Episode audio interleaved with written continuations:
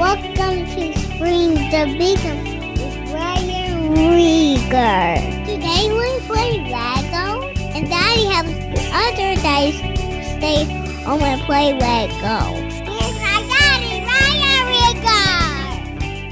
Hey guys, welcome back to the Streams of Income radio show. I'm your host, Ryan Rieger, and today we're meeting, chatting with my new friend, Dustin Heiner. He's in real estate, and this is another one of those cold emails that I got into my inbox.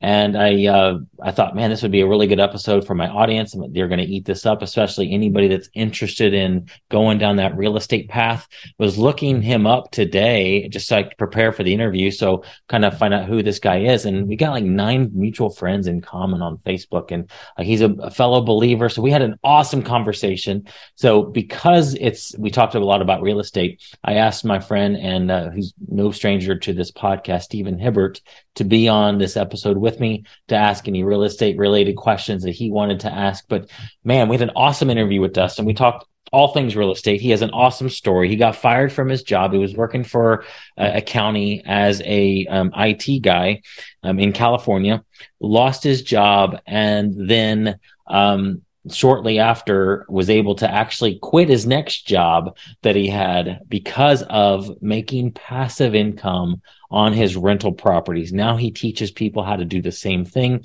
He has not had a job. He calls himself successfully unemployed. I love that. Successfully unemployed because of the passive income he gets from his real estate income, and then now also he teaches people how to do that. So it's a whole other streams of whole other stream of income and he mentions he has a river of income. I love that. That's probably similar to like my tree where I talk about you have your main content and then these branches that branch off um, that are uh, along that same line. But um, rivers of income. Also, if you want to learn more about real estate and check out Dustin's program, he's giving away a free course. You just text rental to 33777 text rental to 33777 or go to masterpassiveincome.com forward slash free course. That's masterpassiveincome.com forward slash free course. Here's our interview with Dustin. Dustin, welcome to Streams of Income, man. So, such an honor to have you. Thank you so much, Ryan. I really appreciate you having me on the show. Yeah, I love I love podcasting. It's so much fun being around other podcasters, but I also really love investing. So investing in real estate is what it affords me to. I like the term successfully unemployed. You know, yeah. not working a job, but being able to provide for myself, my family. But then you know, just go to the gym and hang out with my family, come on podcasts and talk to great people like you. So thank you so much for having me on the show, You're Ryan. So welcome. Because the opposite is could be unsuccessfully unemployed, right? you, don't want ah, that. it is the, no, you don't want that. well, I feel like I um I saw that you quit your job um early in life, and um I'm the I didn't. I mean, I quit my. It would I would have been like thirty three or so, but it wasn't because I wanted to. I was in, in a political campaign. I was a campaign manager of a political campaign. We lost the race. Um, but honestly, that no, it's you know, think of looking back, and you're a believer, you understand this. Um, you know, that was uh, something that then got me to the place to where I didn't have a job anyway. So now I could actually pursue some of these things that were on my heart. So, but this is about you. Um, it's an honor. I as soon as we I early before uh, having you on, I looked at your Facebook profile, and you, we have a lot of friends in common. So that's always fun. I feel like we're instant friends. But I don't know your story completely, other than what I read on your About Me page. So tell us about who you are and how you got to where you are. Yeah, totally. So I'm I'm an investor. I, I'm a real estate investor, and I love buying rental properties, long term buy and hold properties. And so I'll, I'll, go to the very end, and I'll quickly go back to the beginning. Mm-hmm. So when I was 37 years old, I was blessed to be able to quit my job. I had enough rental properties that made me money and passive income every single month, so I didn't have to work. So that's where I'm at now. Is I literally don't have to work a job, which is great. But I'll quickly go back to the beginning. So when I was younger, I've always been entrepreneurial in my life, like, you know, starting businesses and that type of thing. But I've always also been taught, just like every single person is taught, we go to school, we get good grades. Then we take those good grades and we go to college and get in thousands and thousands of dollars into debt and get more good grades to get a degree and then take that degree and try to get a job at different companies and then work there 40 plus years of your life and then retire. Pension.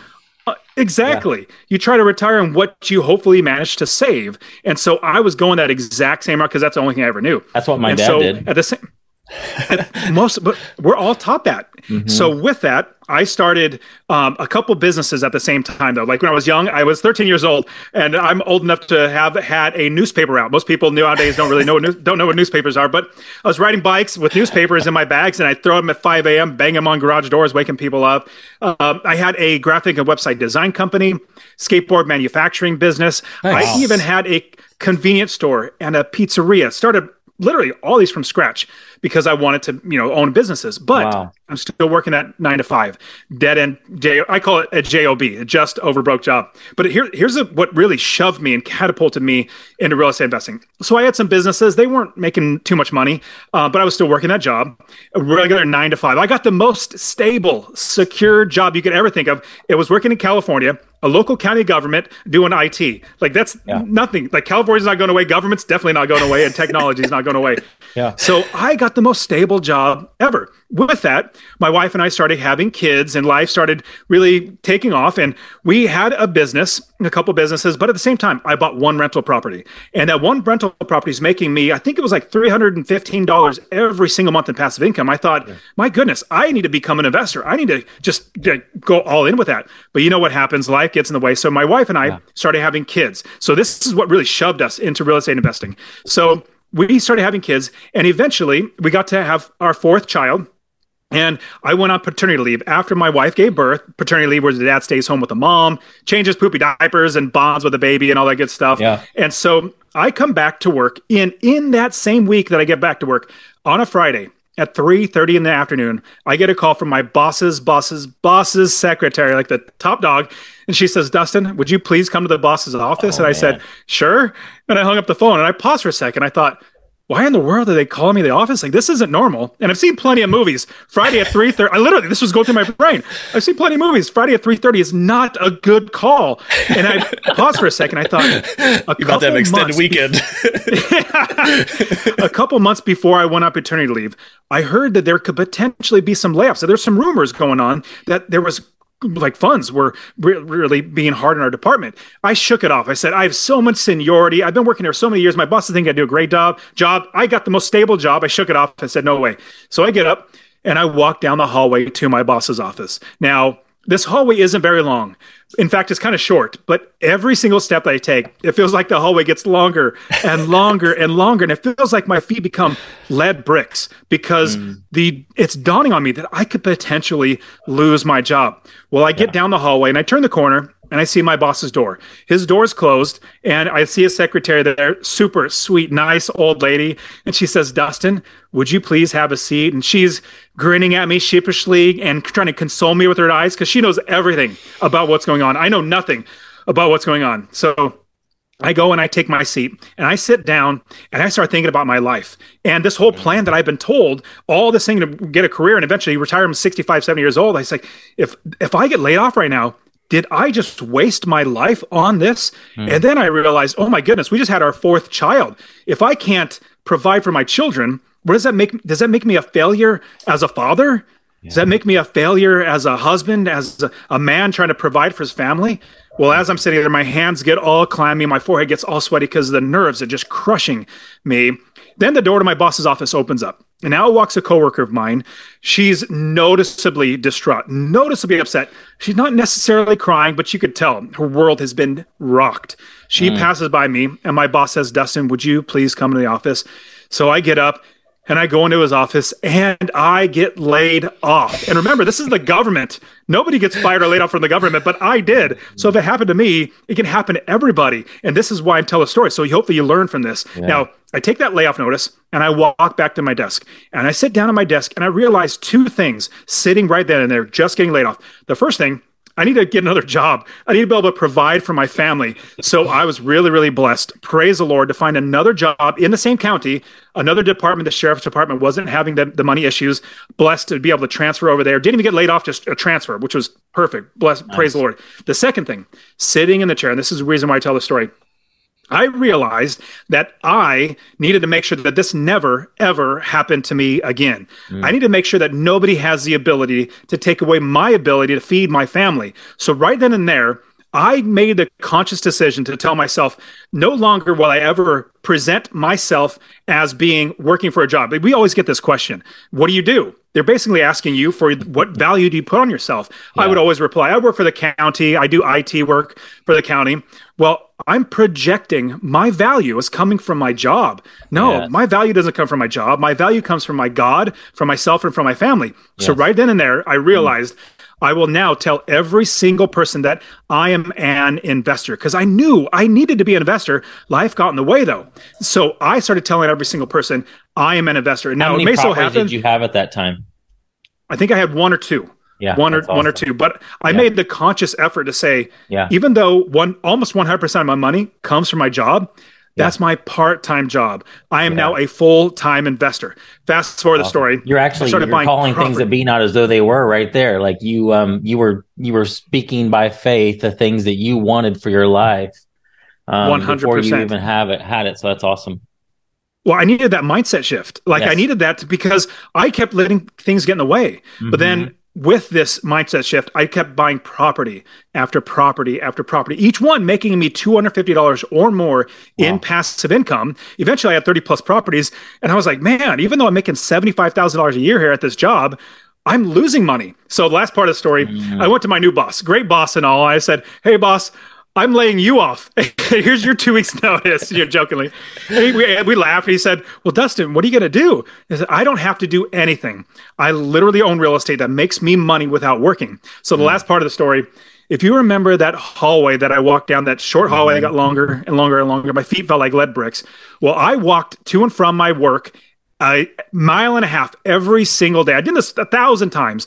The yeah. last time walking home to my car or from my job to my car, last time I felt like I was walking on clouds because I knew I would never, ever need a job again. And the reason why is because I knew my value is so much more than anybody could ever pay me. So, everybody, for you listening to this, you mm. need to realize that you are worth so much more than anybody yes. could ever pay you. And you'll know this easily.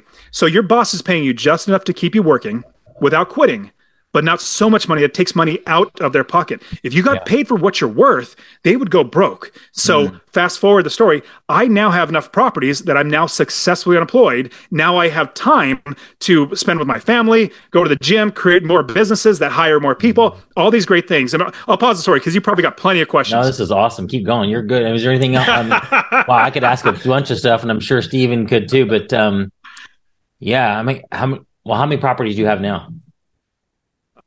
30 something. Now I'm also getting into hotels and apartment complexes so and cool. and play Monopoly. I just love it. Now it's like because I'm an investor, deals come to me like storage units, storage, you know, yeah. um, complexes yeah. and mobile home parks and all that sort of stuff. That's so cool. So how did you go from um so you you quit your job and then you um had all these what well, how many properties did you have when you decided to lay your lay your boss off? I want to say yeah, I think I had 22 or 23 total okay. properties. And remember, and you, each um, one giving numbers away, like were you um, the job, the money you had from your job versus the money you had coming in from real estate at that time? Were they equal, or were percentage wise about where were they?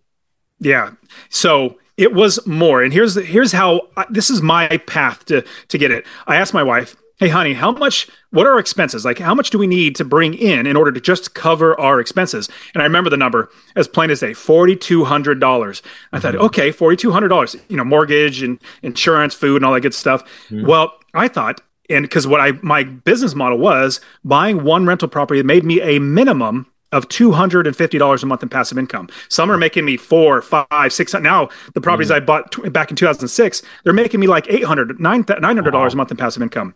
So if, and here's, it was just literally math from there. I thought yeah. one property making me $250 a month, that's $3,000 a year. Well, that's good. Yeah. But yeah. what if I got 10 properties? That's $2,500 a month.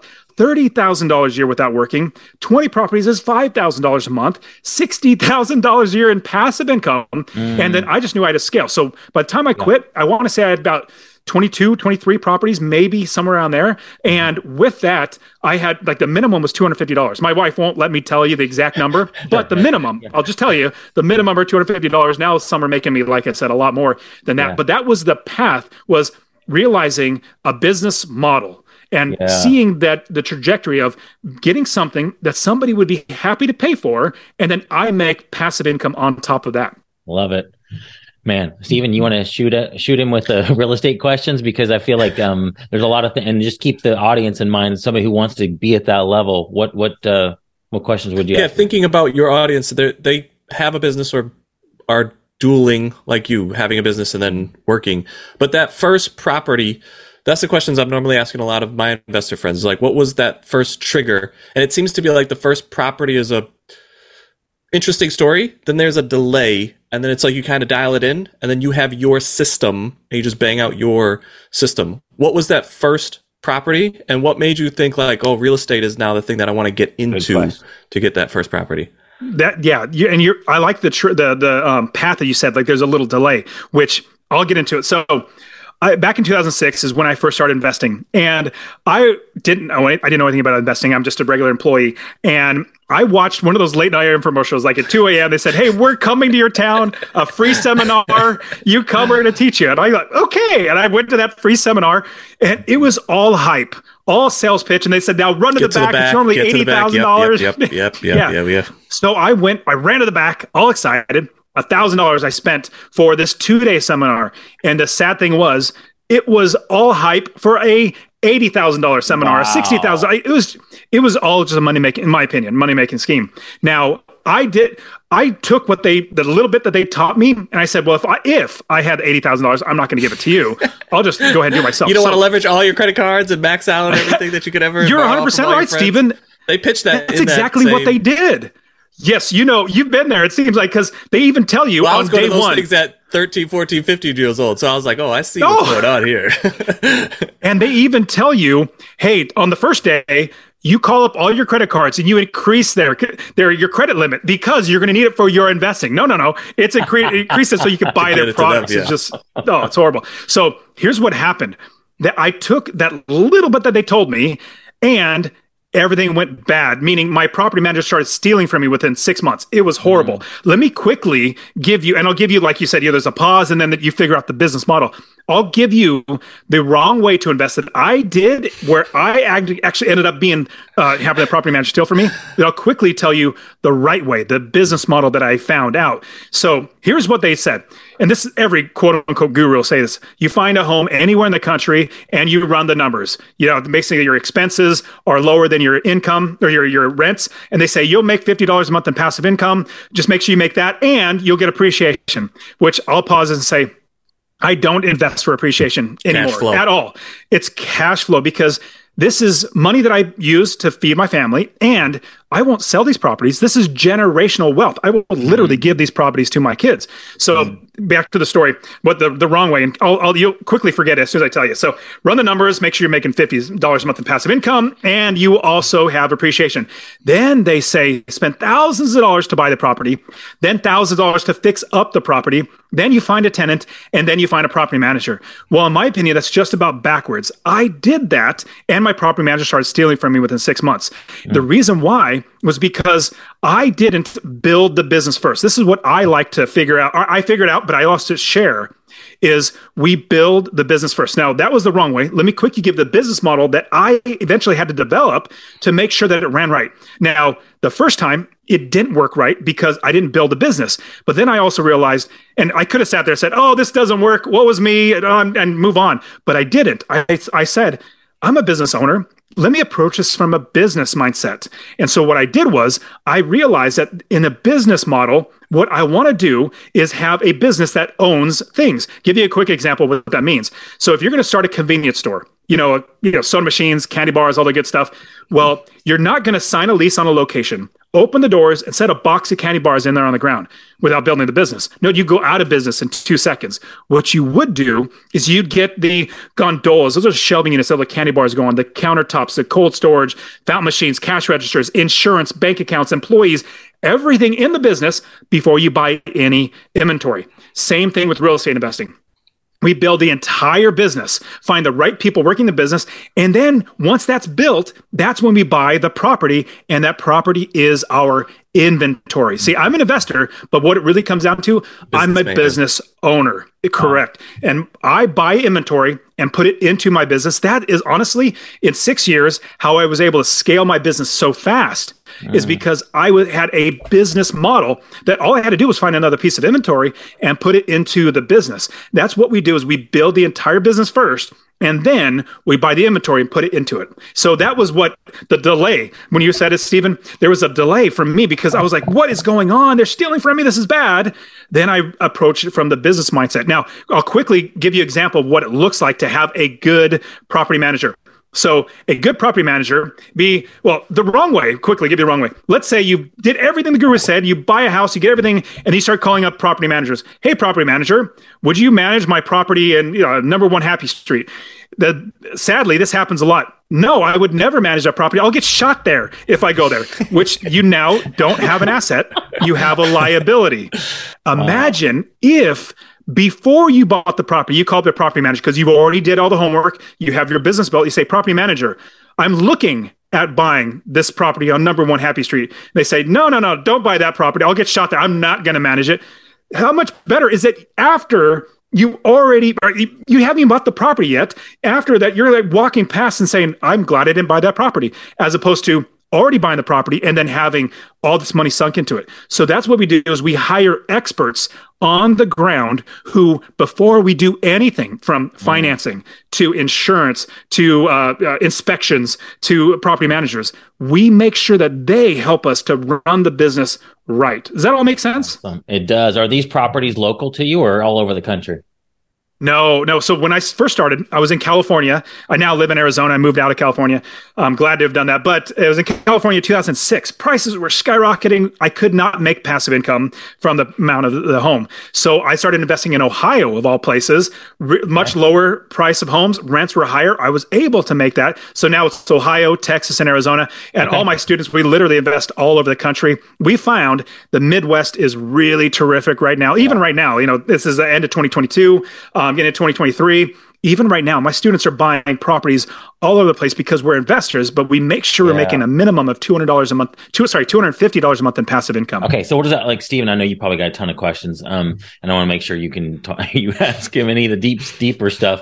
But thinking through from a, a newbie perspective, um, Dustin, I did real estate back. I'm from Indiana, and I had some rental property near um, a, a college because I lived right in a college town, and we right in.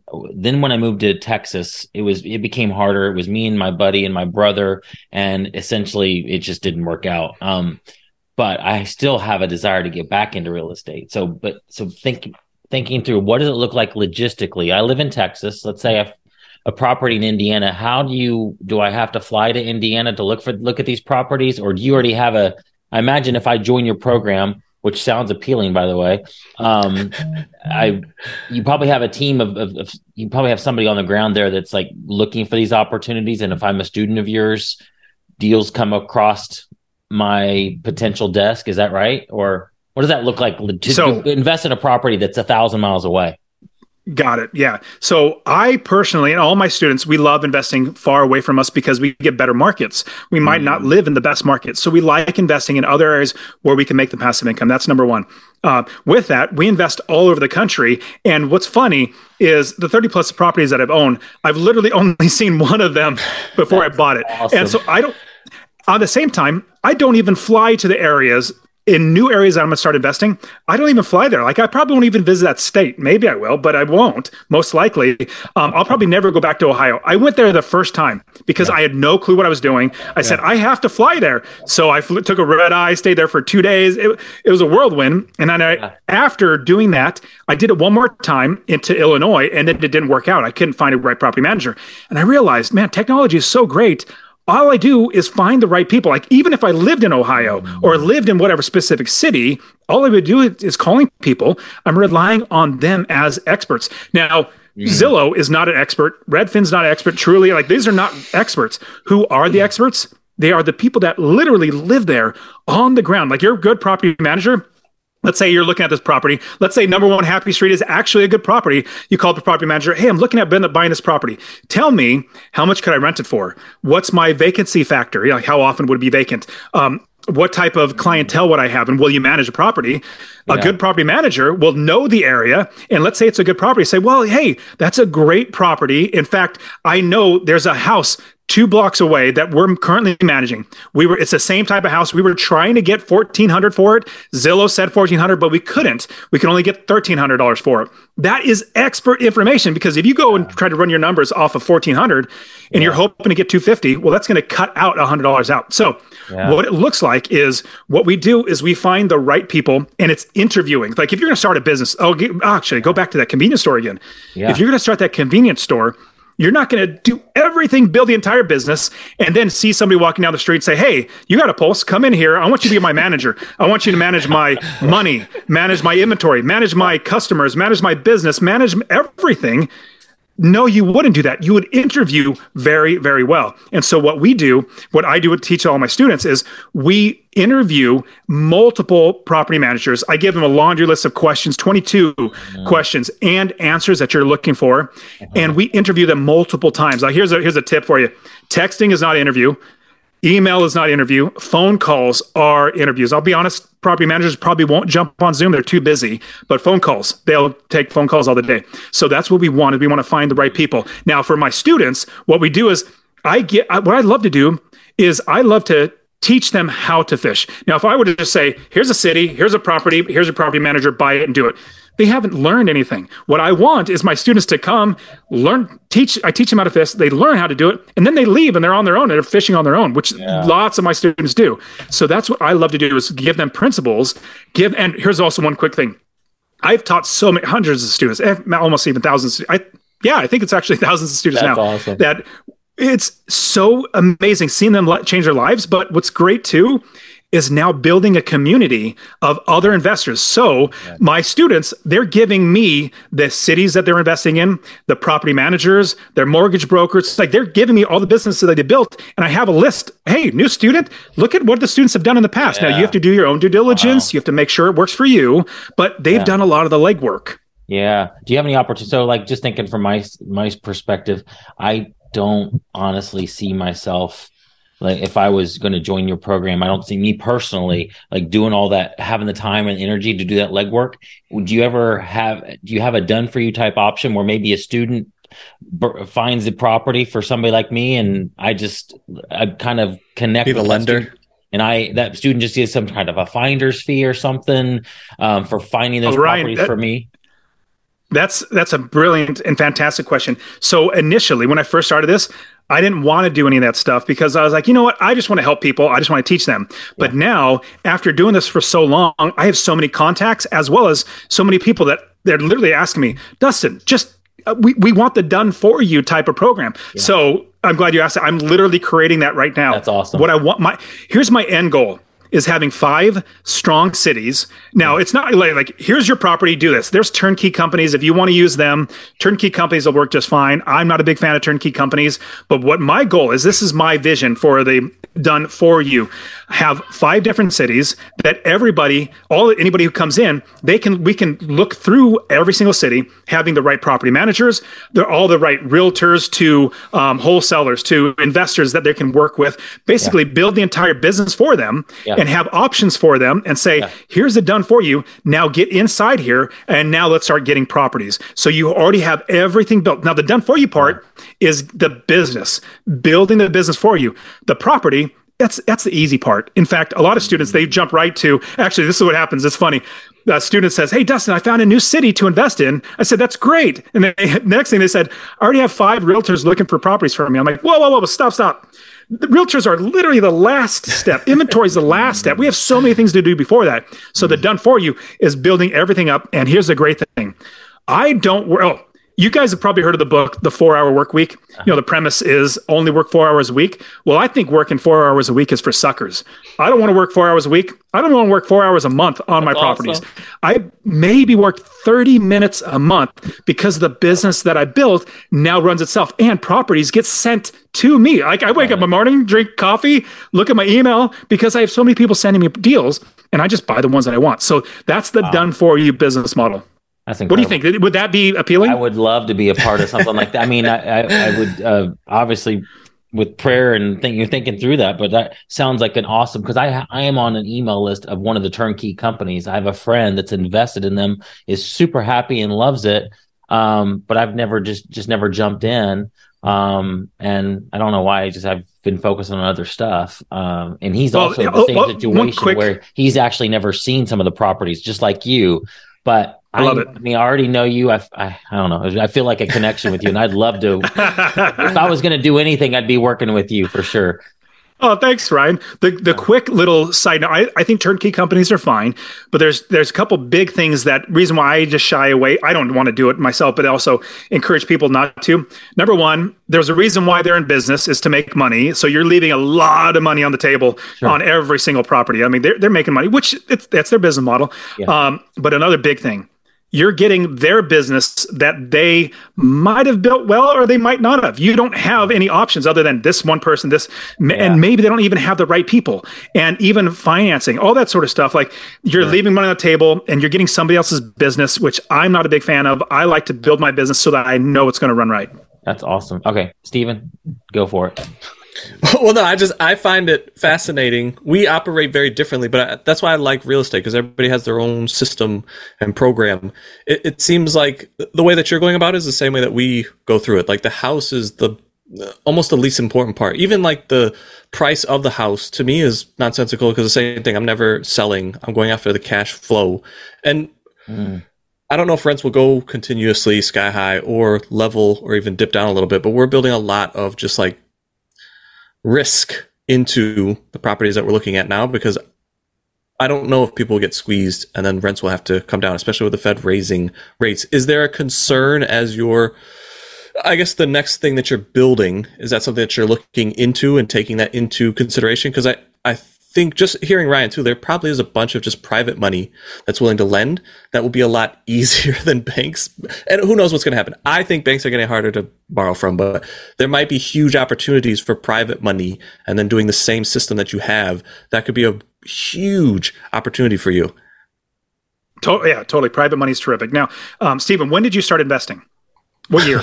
uh, I don't know the year, but I was 16 when I bought my first uh, property. So, Before the crash or after the crash of 2008? two, yeah, it was like 2007, right in that, Okay. and then we rode that out. Awesome. Yeah, same. I started in 2006 as well. So 16 buying your first property. That's that's that's impressive. Good job, dude. Um, so with that, what I saw, the reason why I asked the question is because seeing through 2008, I have a perspective that a lot of people that started like let's say 2014, 2015. That's what makes me nervous. A lot of people now they're like, "Oh, it's amazing." It's like, oh, yeah, Oh yeah, right they're now. all like Airbnb. I got two properties. They're Airbnb, and I'm like, yes. Did you see back in 2010 when all the hotels were almost going out of business? Like it can't. It, it, you need to be protected. Anyway, margin of safety the reason why is something that we're constantly going after because we started Totally. off that Don't get me wrong. I like Airbnb. Yes, I like Airbnb, but I want to make sure that I'm protected on all sides. So here's what I saw because a lot of people are asking me the question. Well, Dustin, you know, if there's a big problem in the economy and people starting getting laid off from work, won't that lower rents? And I'll say, well, I'll be completely honest with you. No, in fact, they might go up. Here's a big reason. Back in 2008, we saw foreclosure signs on lots of homes companies, banks were taking back properties. Well, that's sadly, and it's very sad, but it's no longer a homeowner, but they have to live somewhere. What is that pool of tenants? The pool goes up, which means there's more demand, but the supply is still there. And I'll be buying more properties. So, same thing if, and I do believe right now we're obviously, it seems like we're definitely in a recession, but there's going to be a lot more turmoil coming in 2022, 2023. Like I'm now shorting some stocks and stuff because it's, it's now looking uh, pretty rough. But with that, rents are this last year and a half, it's been skyrocketing, which is a bit silly. It's just silly. It might dip down just because of regular market, just because it's gone up so high, it might come down. But if there is a market crash like 2008, you're not going to see rents drop 20, 30, 40%. No, not at all. In fact, you'll see it maybe even go up because there's more renters now. Now, with that, hmm. I think you're 100% right. Private money is amazing because as soon as lending dries up, which it will, because in 2008 it dried up. It was so hard to get loans. I even used a credit card. That's I literally used a credit card. It's advanced strategy because uh, I knew I had a property I could buy. It's a business model. If I bought this property, I accounted for the expenses for the credit card and bought the property. Now with that. I had to get creative. Same thing with now with the economy changing. You're probably going to have to get much more creative. In fact, I've used 14 different ways to get financing. A credit card's one, signature loan. You go and walk in a bank. Hey, can I have a loan? Oh, here you go. Here, sign your name. Unsecured line of credit. Um, commercial loans, bundled loans, portfolio loans, private money, hard money. Like there's literally just lots and lots of ways to get financing for the properties. What you need to be doing now is being ready for this amazing time. This is the big, if any, you're take away anything, building business is number one. But number two is in the coming few years, it's going to be an amazing time to invest in real estate. I wish I was in the same place I was back in now as I was back in 2010. 2010, I would have bought so many more properties. I'm so ready. If it does happen again, where it crashes again, it's going to be the best time ever to invest in real estate. And it's kind of like this. I, I liken it to this.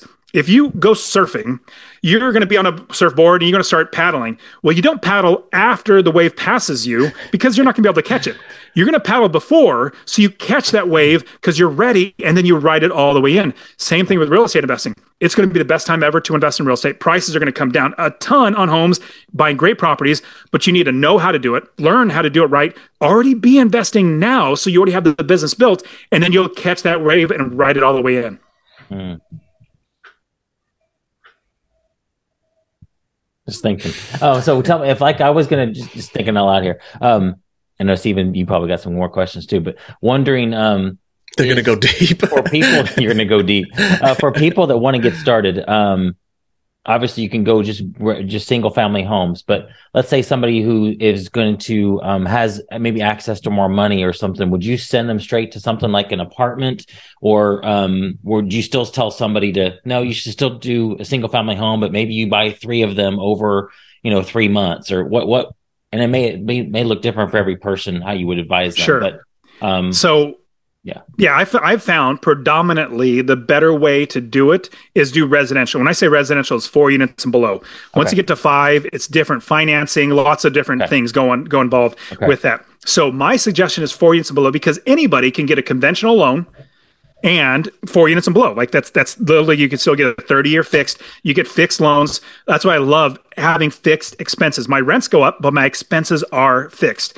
With that, I suggest doing residential to start because anybody can find a realtor and a uh, a seller and you know a mortgage broker and put them together and buy a house. Mm-hmm. You can do that and then just figure out make sure you build the business to put a tenant in there. It's so much easier than let's say in buying a 20 to 25 or 30 unit apartment complex. Now, if I have students that come to me if they do and they say i have extra money. I want to invest in apartment complexes what i would suggest is starting out being a a part of a syndication where you are now being a part of a multifamily a bigger like let's say a 100 200 unit apartment complex and so you can see how it works. You can see behind the curtains because there's so much more to learn. Whereas a single family home or residential four units below you buy a house after you find and make sure you right, have the right property manager and then say property manager take care of my my house. And they do everything. Yeah. Are you looking still looking at like 20% down um, for most of these loans?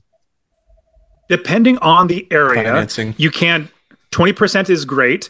Um, I mean, yes, you can do that. I have some mortgage brokers that are in our like network that they're as little as 5% down wow. that you can buy this property for. Um, so it, it, it just, and here's a, here's a huge tip that I give all my students, or I teach all my students. If you get a roadblock at one or two or three different banks, they're just that's three banks. Every single bank is different. They have different terms, they have different investors, all that sort of stuff.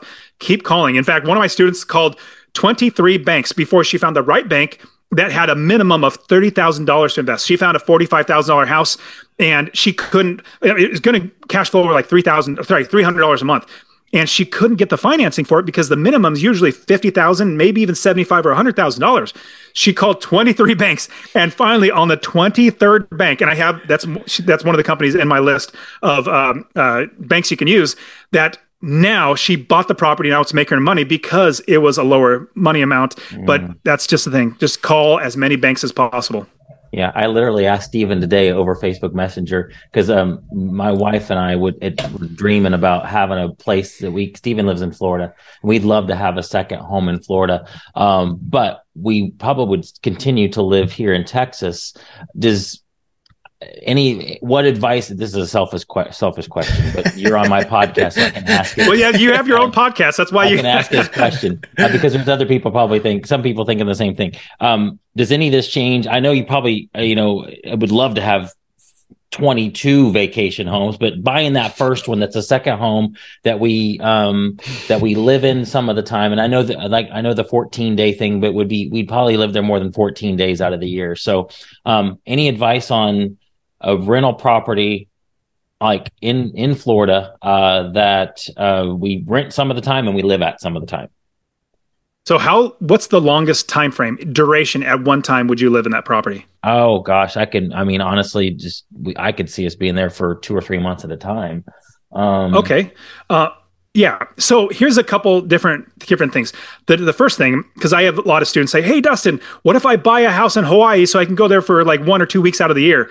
I'm like, "Well, let's think of it this way." I personally won't, even though I'm an investor, I won't do that because I buy other properties that then make me money so I can just go do an Airbnb in Hawaii. Yes. Like yes. I don't want that headache. I don't want that, you know, two million dollars. Like I just go to go rent it out. So I'll make sure. more money so I can do that. Sure. But if it's going to be where you're going to be there longer term, then I would suggest doing an Airbnb. Like if you're going to say, I'm going to block out the entire three months of whatever, the summer, the winter, whatever it might be. Like I have a lot of snowbirds. Like they live in the upper states or even in Canada, and then they invest in like Arizona. And so they come down for three months. But what you would do is you would do either like short short term Airbnb or even midterm, like you know month stays at a time, and you just block out the time of when you're going to stay there. Yeah, that makes sense. Any advice on the financing on that? Um, I know we could, that's a longer conversation, but it's a second property. For yeah. my yeah. suggestion for you, it's a second property. It's yeah. better financing than an investment property. Not as good as a single family home, like your your, your primary residence.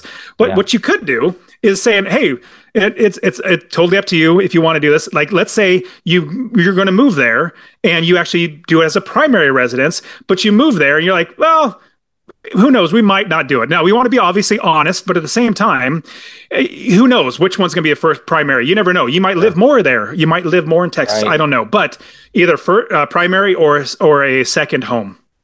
Got it. Very, very, very helpful. Yeah, and you might you can do that, but you just have to be careful of if you are going to rent it in that first year. Sometimes you can run into problems if you're saying it's a primary. Mm yeah. Yeah, totally, totally. And it just honestly, the second loan, or sorry, not second loan, uh, uh, second home loan versus a primary residence, it's not that great of a difference in interest rates. Maybe half a point, or maybe even a point or more. Uh, but I mean, really, what it comes down to is it's your mortgage broker. They're the only ones that are ever going to check to make sure are you doing this or that. You could even be straightforward and honest and, and say, who knows? They might even just say, okay, we'll just go ahead and do it as a primary because you might you might rent it out, you might not. I don't know. So yeah. you just just be honest, straightforward and honest with them and I have had a lot of mortgage brokers say, okay, yeah, that that we could use that as a primary as opposed to a, a secondary um, home or something like that. Just be honest with them. Like I said, bankers are all different. They have different terms. They have different yeah. criteria, underwriting, Packages, all that sort of stuff. Yeah, yep. the underwriting is really what differs between all those yep. different banks too. Cool. Steven, do you have a couple more questions for him? I want to be respectful of his time, and I also want to make sure we share the links where people can find out how to jump into his programs and buy. I guess I'll I'll ask this: the system that you built how long did that take? And then you can lead right into showing us where to learn more because I think this is really what you're pitching is your system that you came up with. I mean, it's mm-hmm. everybody's got their own, like I said, but you it seems like yours developed, honed, taught, and then refined over time. And he's got success stories, which is huge. Yeah, totally. So I would say it probably took me a good five years to really develop an understanding of how to do it. But honestly, what got it even more refined is when I started teaching it to my friends and family members and friends from church. Because as I was quitting my job, I had people. This is this is where I would say, "Oh yeah, I'm quitting my job." First question is, "How are you doing that?" And I said, "I invest in real estate." I said, the second question always came, well, can you show me? I'm like, I, I guess. And so I started teaching them one on one. And with that, I started having to refine it because I had to under I had what I instinctively knew because I either knew business or whatever. I had to really make it itemized out or like like I uh, list them listed out so that they could understand it. Yes. That really helped me to refine it. But uh, let me get into a little bit more. But uh, before I do that, do you mind if I give everybody a free real estate investing course? I'll just give it to them for free. Go for it. Yeah. Uh, I it'll literally give you everything else so much more in depth how to build the business find the right area of the country to invest how to scale your business find the right property manager so if you text the word rental r-e-n-t-a-l rental to 33777 rental to 3377. i'll literally give it to you that's 33777 or if you go to masterpassiveincome.com forward slash free course masterpassiveincome.com forward slash free course. And so with that, you're literally getting what I did as I developed. Okay, this didn't work right, but this did work right. So what didn't, I ripped out of my business model. What did, I kept it in. Now, what's even better, now it's honestly, it's literally been uh, over a thousand students now that I've coached. With these students, I've even been able to refine it so much more that it it's it's systematized. It's and here's the fun thing like I'm not that smart. I, I'm just like your next door neighbor that figured out something that just wants to help you out. In fact, I have friends from church that say, "Hey, Dustin, can you help me?" I'm like, "Yeah, I'll just help you out." In fact, I literally just give away my book. I said to everybody, "Well, this is what happened." People would say from the very beginning, "This is how I wrote my book." The first thing was people would ask me, um, well, Dustin, can you teach me? So I would be teaching people one on one, but the first questions, they're great questions, but they're beginner questions. So I thought, oh my goodness, I'm doing this over and over and over and over again. So I wrote a book and then I would give it out. Here, read this book. It'll walk you through the process. And then when you're done, then you'll have better questions, not better, but like that fit you, applicable to you, your financing, your goals, your risk tolerance, everything like that, so that I can then get you to the next And step. that's a brilliant And strategy because it also gives them you you kind of testing them. Are they willing to read the book before bothering me with my time? I didn't go. I didn't want to say that, but yes, Yeah, you're 100 percent so right, right? Yeah. Because I would literally. It, here's here's a sad thing. I would. I mean, people pay me money to coach them. Pe- friends and family member, people from church. I would literally coach them. Do you know how many of them, after I developed all this stuff, actually follow through with it? Almost zero. pay pay attention. It's one hundred percent. They don't have they don't have any skin in the game. They're like, oh, that sounds great. I've literally coached people, spending hours and hours with them, but they don't do it. I'm like, if you just Yeah. did it it, still But pains you're me. 100% right, I Steven. want to help everybody, but it's until they pay, they don't pay attention. It's it's so aggravating. I have family that I'm just like, we talked about this like 20 years ago. If you would have just listened then, now it's, you could have had 50 properties. By now. Totally agree. Yeah. hundred but yeah, I percent. agree Well, with 100. well, it's percent If you're paying wherever you're putting your money, your time, that's where you're putting your Attention. energy. Yeah, you're your hundred attention. percent right. Mm, mm. and that's the one thing that I t- I try to tell everybody, like e- uh, from my students to on my podcast or anything like that. But I love this. Uh, it's like it's maybe it's an old proverb, but it's when is the best time to plant a tree? Well, it was 20 30 years, ago. Yeah, Yes, exactly. The next best time is literally Right today. People might say, well, you know, the market is this, the market's that. Doesn't well, here's the great thing. For me, we, uh, Stephen, we're in the same boat. We invest for passive income. So whether the market goes up, if the market goes down, or the market goes sideways, we're making money. In fact, the I had so, I knew you're 100% right. I had so many people back in 2008 that I knew as well as heard. You heard of so many people going bankrupt, investors going bankrupt because they were investing the wrong way. I was looking around like, man, this is not affecting me. In fact, I'm making more money now. This is the right. So that just I was blessed because I knew I wanted to quit my job and have money coming in. That was just happened to be the right way to go, and it was literally. real- Uh, oh, here's another big thing. It's recession proof number one, but inflation proof too. With inflation going up, my rents go up, so I just have the same amount of money now that I and get. how much does your mortgage go up? None. it doesn't. Taxes are relatively the same. Insurance is relatively the same. Your expenses are relatively fixed. Mm. That's the big thing that people I don't think grasp is like even at a slight break even, if you can justify the property and the terms are really good, over time your rents will continue to go and your terms that are locked in stay that same. So you're making more over time. So even what you were saying, you're making 200 on the first one. Now over time, you're making a lot more. It's not that the mortgage is down, you're paying less on the mortgage. It's just the rents have continued to go up. I'm sure in the last couple of years, some of those properties that you bought long ago are now really cash flowing because the rents They're have doubled and tripled. They're doing great. And and Stephen, you reminded me of something that I I love sharing. So when you buy one rental property, you make money six different ways. Mm. When you buy with just one rental property, the first one we talked about it, passive income, rents minus your expenses. That's your passive income. That difference puts in your pocket. The next way is equity capture. When we buy the home, we don't pay market value or more. Homeowners do. We're investors. We're going to pay 10%, 20%. We're going to pay less than the value is. So let's say we're buying it for $200,000, but it's worth 240. Well, we capture $40,000 in equity. Also another one, pay forced appreciation.